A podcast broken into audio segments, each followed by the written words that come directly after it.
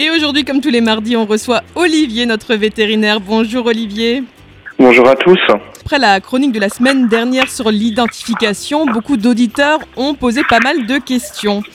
Pour commencer, Olivier, quels sont les documents officiels de l'identification d'un chien ou, euh, ou d'un chat? Donc après qu'on on identifie un animal, donc soit par puce, soit par tatouage, on va recevoir un certificat provisoire d'identification. Ça, on le reçoit le jour même. C'est un papier qui est remis par le vétérinaire. Ce document, il va y en avoir donc un exemplaire pour le pour le client entre guillemets, un qu'on va envoyer à l'ICAT pour que ça soit enregistré sur le service d'identification des carnivores domestiques, et ensuite il va y avoir donc l'émission d'une carte d'identification définitive qu'on va recevoir par la poste et ça met environ un mois avant d'être traité. D'accord, alors si on déménage par exemple, comment on met à jour euh, toutes ces informations d'identification? Donc ça c'est une très très bonne question parce qu'on a le cas beaucoup. Donc ça marche si on déménage, si on change de numéro de téléphone, d'adresse mail, hein, parce que c'est vraiment les, les coordonnées qu'on va donner pour pouvoir retrouver son animal. Dans ce cas, on peut soit aller directement sur internet, donc sur le site de l'ICAT pour changer les, les coordonnées, ou alors quand on reçoit la fiche d'identification, on a un petit formulaire à remplir et par exemple en cas de changement d'adresse, on remplit juste la nouvelle adresse et on envoie par la poste. Et sinon aussi, vous pouvez vous rapprocher de votre vétérinaire qui peut le faire en ligne. Et ça, c'est très très important. Hein. Donc ça marche déménagement, comme j'ai dit, téléphone, parce que souvent on reçoit des animaux et puis le numéro de téléphone, bah, on le trouve plus, il est plus bon.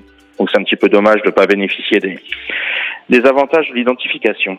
D'accord. Alors Olivier, dis-nous, est-ce qu'il existe des puces GPS qu'on peut euh, mettre en sous-cutané à nos animaux Non, ça, il non, il n'existe pas de puce GPS. Ça, ça n'existe pas.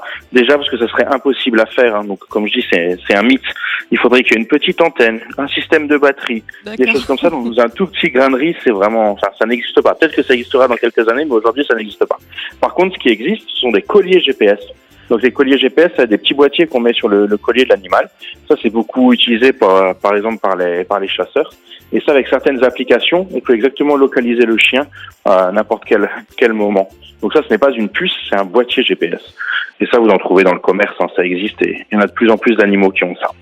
D'accord, alors si mon animal ne sort pas, est-ce que je, je dois le faire identifier? Donc la réponse, elle va être oui, parce que comme on l'avait dit la semaine dernière, l'identification, elle est obligatoire. Et donc déjà, il faut savoir qu'un animal, enfin, dans un temps T, il sort pas, mais un jour, il peut être amené à sortir. Soit il se sauve, on a le cas, par exemple, en cas aussi de cambriolage, en cas d'incendie où l'animal doit se sauver. Donc même s'il ne sort pas, identifiez-le. D'un, c'est obligatoire, et de deux, ça sera utile peut-être un jour ou l'autre. Eh ben merci beaucoup euh, Olivier pour toutes ces informations qu'on peut retrouver bien sûr en podcast sur notre site radiomélodie.com.